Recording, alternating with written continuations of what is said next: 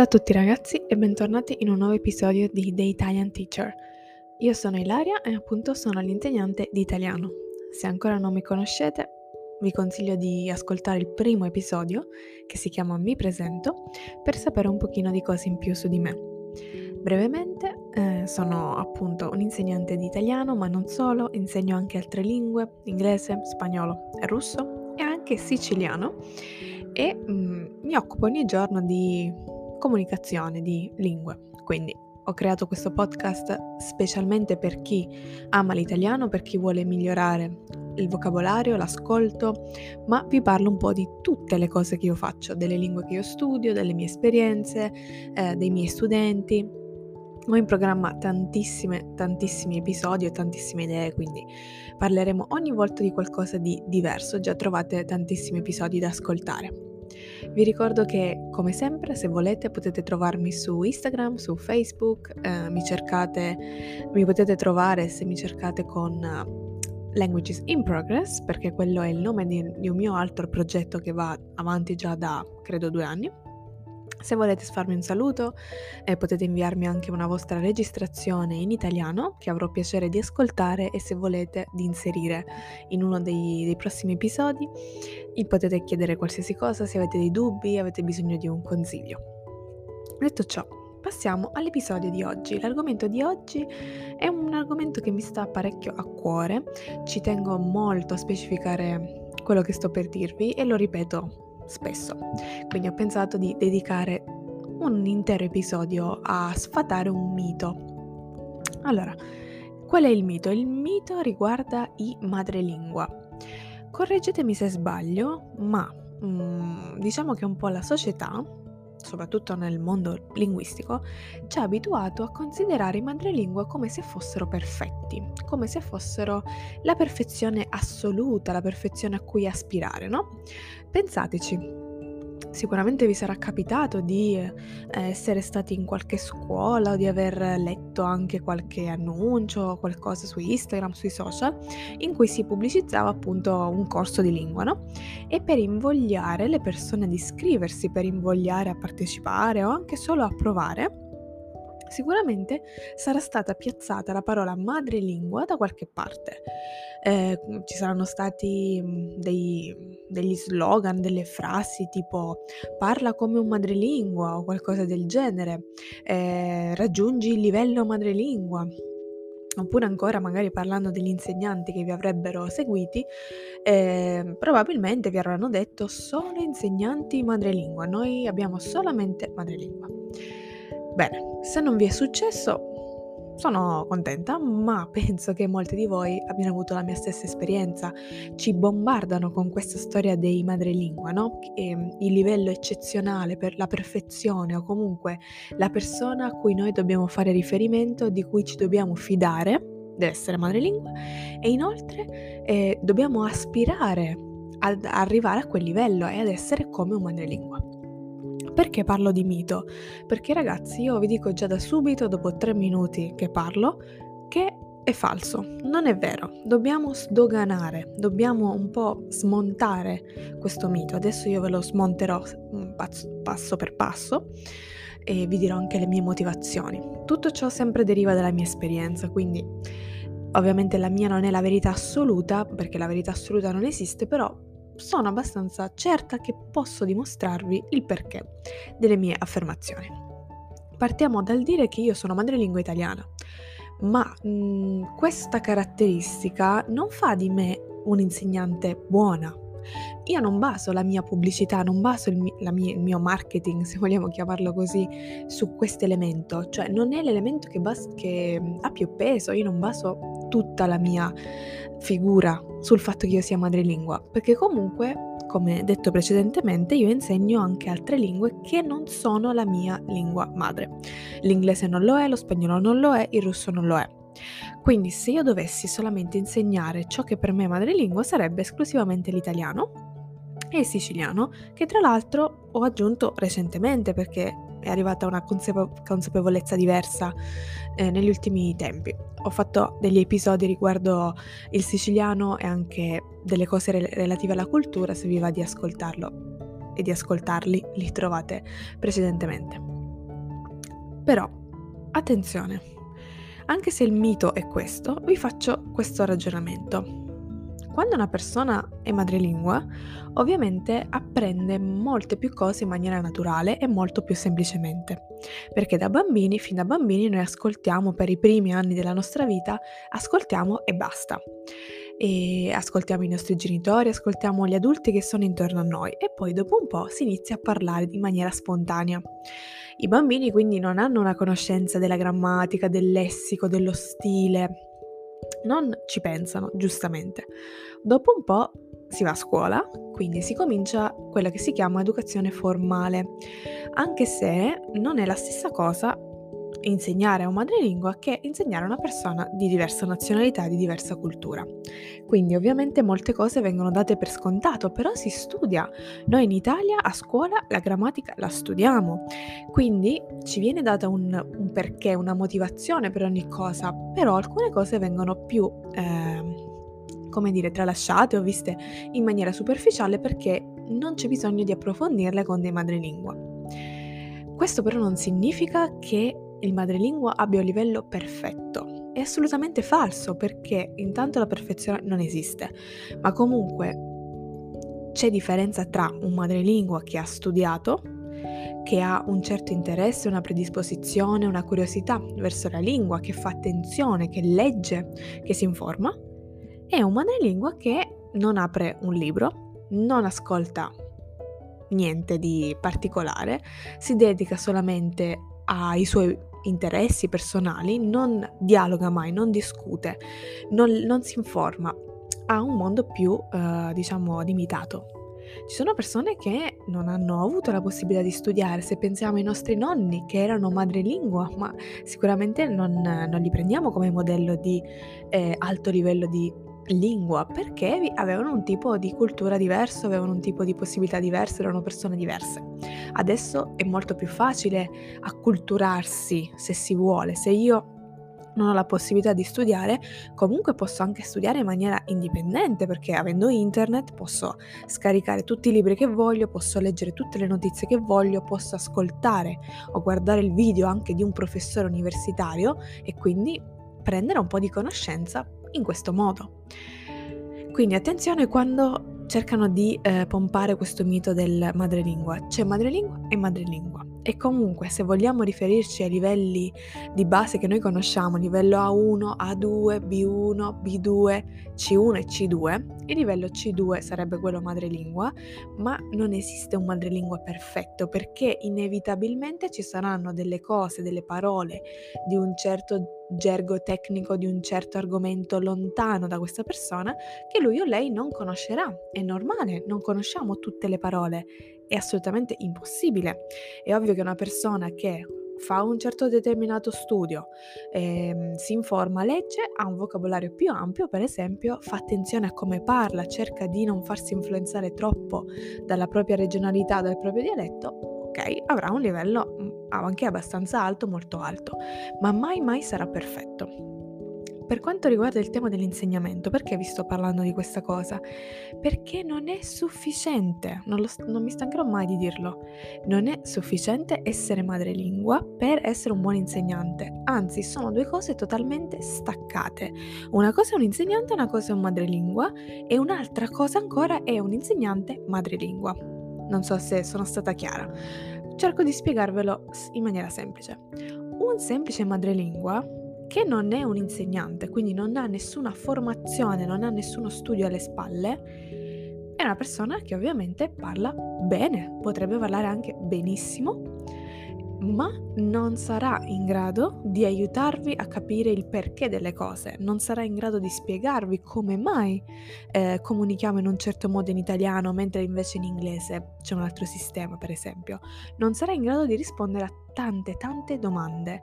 E questo è un punto focale perché quando si studia una lingua da straniero o da straniera, avremo delle domande. È ovvio che le cose che sono diverse rispetto alla nostra lingua saranno complicate da digerire, quindi noi cercheremo in qualche modo di renderle logiche cercando un perché o cercando una similitudine con la nostra lingua o con altre lingue che noi conosciamo.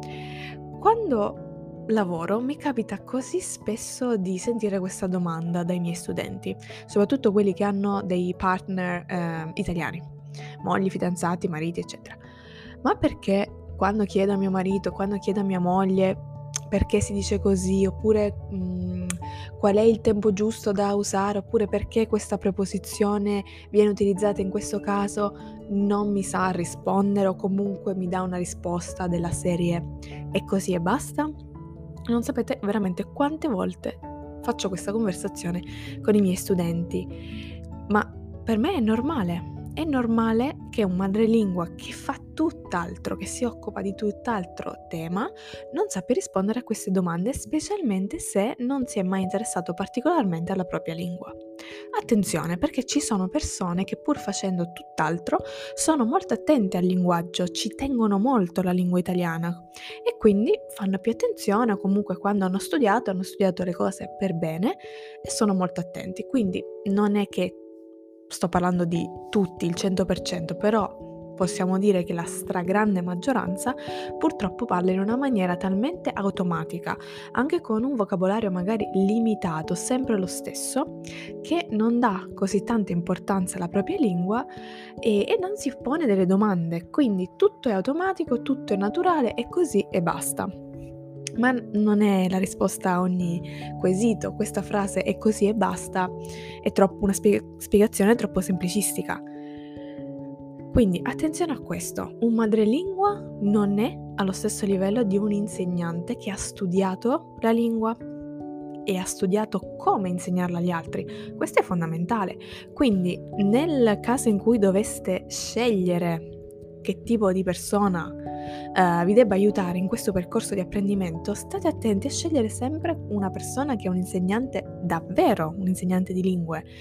Se è un madrelingua oppure no, a mio parere è abbastanza indifferente, però potrebbe, la discriminante quale potrebbe essere? Se ci tenete molto, per esempio, alla pronuncia, eccetera, o all'accento, allora preferite un italiano madrelingua, io lo posso capire. Quindi per quello lo posso capire. Tuttavia, madrelingua non è garanzia di nulla. La garanzia è quando voi avete un insegnante che lo è veramente, quindi state sempre attenti e magari a farvi dare delle informazioni sul percorso che questa persona ha fatto e che abbia esperienza, perché l'esperienza è fondamentale, tanto quanto eh, lo studio, quindi una persona che ha studiato ma che non ha mai lavorato e quindi magari ha finito di studiare 5 anni fa, non ha mai fatto esperienza perché si è dedicata ad altro, n- non va bene perché bisogna approcciarsi sul piano teorico ma anche sul piano pratico. L'esperienza fa tantissimo, una cosa è studiare all'università, una cosa è avere davanti a te una persona che ti fa delle domande perché si usa la preposizione in in questo caso invece nell'altro caso si usa an a, scusate, perché si dice andare in piscina e invece si dice andare al mare? Mm? Questa è una cosa tipica dell'italiano, le preposizioni articolate. Un argomento difficile. Un madrelingua comune, una persona comune, non ci pensa, parla e basta perché fin da piccolo ha sentito quella frase in quel modo, per noi sono naturali, hanno senso, mi rendo conto dell'errore se una persona ne mette un'altra, ma probabilmente se non sono del campo non riuscirò a spiegare in maniera esaustiva, mm, in maniera chiara, il perché. Quindi non è un, un aiuto, sarà un aiuto limitante. Va bene per fare conversazione, ovviamente per praticare, una volta che voi avete già il livello adatto, senza dubbio, ovviamente va benissimo. Però non vi limitate a uh, cercare, a ossessionarvi nel cercare un madrelingua e poi trovare una persona che non è in grado di aiutarvi efficacemente. Uh, detto ciò, per quanto riguarda la pronuncia e l'accento, anche qua dipende. Allora, una cosa è la pronuncia e una cosa è l'accento. Mm, molto spesso queste due cose vengono confuse. È importante avere un buon accento, eh, scusate, è importante avere una buona pronuncia. Questo è importante perché se la parola, eh, non lo so, papera in italiano si pronuncia papera e io la dico papera, sì, lo posso capire, ma è sbagliato, non si dice papera, mi sto riferendo una, all'animale, no? Si dice la papera. Quindi questa è la pronuncia della parola papera. È importante averla giusta, ma l'accento non è importante, quindi mh, mm, può essere solamente un vostro sfizio, per esempio a me piace molto l'accento dell'italiano, uh, non lo so, di Roma o del Lazio, allora voglio un insegnante che abbia quell'accento. Va benissimo, ma non dovete considerare l'unico accento possibile quello del vostro, diciamo, del vostro, di vostra preferenza o del, dei vostri amici. Ci sono tanti accenti, quindi non possiamo neanche dire questo è sbagliato e questo è giusto. Mm? Questo per dirvi che cosa? Che anche un insegnante non madrelingua potrebbe avere un'ottima pronuncia e magari un accento un po' diverso, ma mm, non è un problema. Questo dipende tutto dal vostro obiettivo. Ci sono alcune persone che eh, a tutti i costi vogliono prendere per esempio l'accento inglese britannico. Capisco perché, nel senso, vi piace, ok, perfetto, ma io non condivido questa cosa, tutti siamo liberi di fare quello che vogliamo, però io, quando parlo un'altra lingua, io non voglio l'accento di un altro popolo, perché io non vengo da quel paese, quindi quando io parlo inglese non mi sforzo di fare un accento, anche perché eh, per acquisire l'accento ci vogliono anni, anni di convivenza con una persona che ha quell'accento, per esempio, oppure convivenza nel paese di cui stiamo parlando. Quindi eh, fa sforzarsi o comunque magari avete del talento, avete, avete, un ottimo orecchio e quindi riuscite a riprodurlo, va benissimo, ma non è sintomo, non è segnale di avere una, un livello alto della lingua, perché eh, l'accento è solamente una caratteristica eh, dei nativi. Quindi io non devo fare finta di essere nativa americana, nativa inglese. Per quale motivo? Io non lo sono, io sono italiana. Devo curare la mia pronuncia, quello sì, siamo super d'accordo. Quando io parlo italiano ho il mio accento, la mia pronuncia. Quando parlo inglese non voglio tenere esclusivamente quella italiana perché sarebbe un po' scorretto, ma neanche voglio andare a eliminarlo del tutto. Per me la cosa migliore, per me, e parlare con un accento neutro. Io sono sempre molto soddisfatta quando le persone mi chiedono uh, di dove sei. Cioè quando io parlo un'altra lingua mi chiedono ma tu di dove sei? Perché non riescono a capirlo dal mio accento. Mi è capitato recentemente in Spagna. Per me quello è il massimo perché vuol dire che ho eh, messo alla pari, diciamo, sullo stesso livello il mio accento italiano e quello dell'altra lingua, quindi nessuno dei due eh, sovrasta, perché quello della lingua che sto parlando probabilmente non ce l'ho, non essendo io nativa.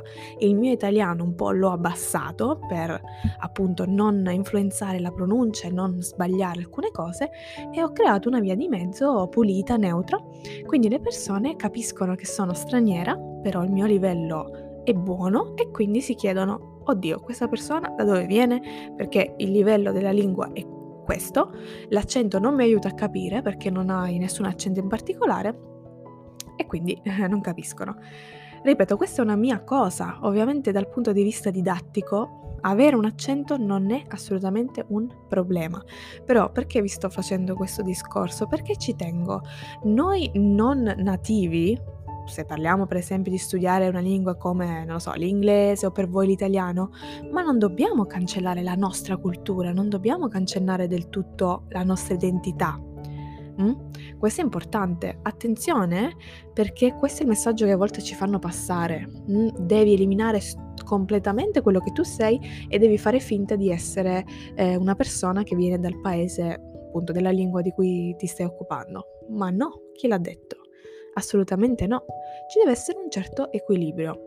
Il fatto di avere un po' di accento va bene, va benissimo. Io sono italiana, quindi non devo nascondere questo. E anzi, un nativo che parla bene la sua lingua per me è il minimo, quindi io non faccio i complimenti a un italiano nativo che parla bene italiano, perché per me è il minimo che dovrebbe fare. Ma faccio i complimenti a un non italiano che parla bene l'italiano perché so cosa vuol dire studiare un'altra lingua, so quali sono le possibili difficoltà. Insegno italiano, quindi a maggior ragione mi trovo davanti ogni giorno a questa situazione, so gli sforzi che gli studenti fanno. Quindi quello sì che è un, una cosa da complimentare. Mm? Non so se mi sono spiegata. Quindi tornando al tema del, dell'insegnamento, se voi dovete scegliere un, un professore, una professoressa. Considerate molti fattori, non vi dico di escludere totalmente quello del madrelingua, ovviamente no, per esempio eh, io insegno anche italiano e da qui appunto l'idea del podcast, sono madrelingua ma sono una persona talmente meticolosa con la lingua italiana che cerco sempre di dare l'informazione più eh, corretta possibile, cerco di informare su tutte le varietà, infatti nelle mie lezioni io parlo anche della cultura perché a volte vengono fuori dei termini regionali, io devo dire che questo non è italiano standard, devo parlare un po' della, della esistenza no? dei dialetti italiani e così via. Quindi mh, mm, ovviamente io faccio questo lavoro da madrelingua, ma sono un'insegnante preparata perché ho studiato con molta esperienza, vi ricordo che sono sei anni che insegno e ho avuto il piacere e anche la responsabilità di centinaia e centinaia di persone mm, a cui appunto insegnare, non tutte per italiano, perché appunto vi ripeto insegno anche inglese, spagnolo e russo. Parliamo de- del, del mio ruolo di insegnante non nativa in queste altre lingue. Sinceramente io non mi sento assolutamente meno di un'insegnante nativa perché io ho studiato quelle lingue da straniera. L'inglese lo studio da quando, ho, da quando avevo 9 anni. Lo spagnolo da molto più recentemente, russo anche da molto più recentemente, però studiandolo da straniere, dovendo appunto dare degli esami e dovendo appunto riflettere su ogni singola cosa per renderla mia, mh, mm, probabilmente, mh, mm, anzi sono sicura di saperne di più di, della maggior parte dei nativi che non sono insegnanti, ma questo non solo io, si può applicare a tutti gli altri. Infatti i miei studenti di italiano sanno molto di più di una persona qualsiasi nativa italiana che però non presta minimamente attenzione alla sua lingua e non si preoccupa neanche del perché o de- del per come e parlano meglio fanno meno errori, ci sono errori che non fanno perché hanno imparato la lingua da stranieri dovendo sforzarsi per ogni minima cosa. E mm, vi posso portare ancora un altro esempio del perché dovreste stare molto attenti mm, mi sembra di averlo detto nell'episodio in cui eh, vi parlavo del mio rapporto, la mia storia con il russo. All'inizio io volevo cercare un professore, una professoressa di russo, ma in quel momento purtroppo non avevo tutti i contatti che ho adesso e incontravo solamente questa situazione, persone madrelingua che erano giovanissime e che appunto non erano insegnanti anche perché non avevano ancora avuto il tempo di iscriversi all'università e si offrivano per me questa è una cosa abbastanza grave perché vuol dire mhmm, poter prendere in giro le persone, far perdere tempo, perché vuol dire non essere all'altezza probabilmente. Una cosa è fare della conversazione, allora offrire il tuo aiuto, guarda, facciamo conversazione e basta, ma io non ti spiego nulla perché non ne sono in grado. Una cosa è spacciarsi per insegnanti e farsi pagare adesso ad oggi conosco per fortuna molti insegnanti anche di, di varie lingue e sono persone native e eh, preparate, come conosco anche molti insegnanti preparatissimi non nativi. E ci deve essere lo spazio per i non nativi, gli insegnanti non nativi, ragazzi, perché eh, quello non deve essere un discriminante la preparazione, la, lo stile, la metodica e l'esperienza, sì, devono essere discriminanti. Anche, eh, diciamo, il rapporto con lo studente. Ci può essere un insegnante che è bravissimo, ma che non fa per me, perché non mi fa simpatia, perché non mi piace il suo metodo, tanti motivi. O non lo capisco, non, non capisco come spiega, non, non è chiaro, non mi sa prendere.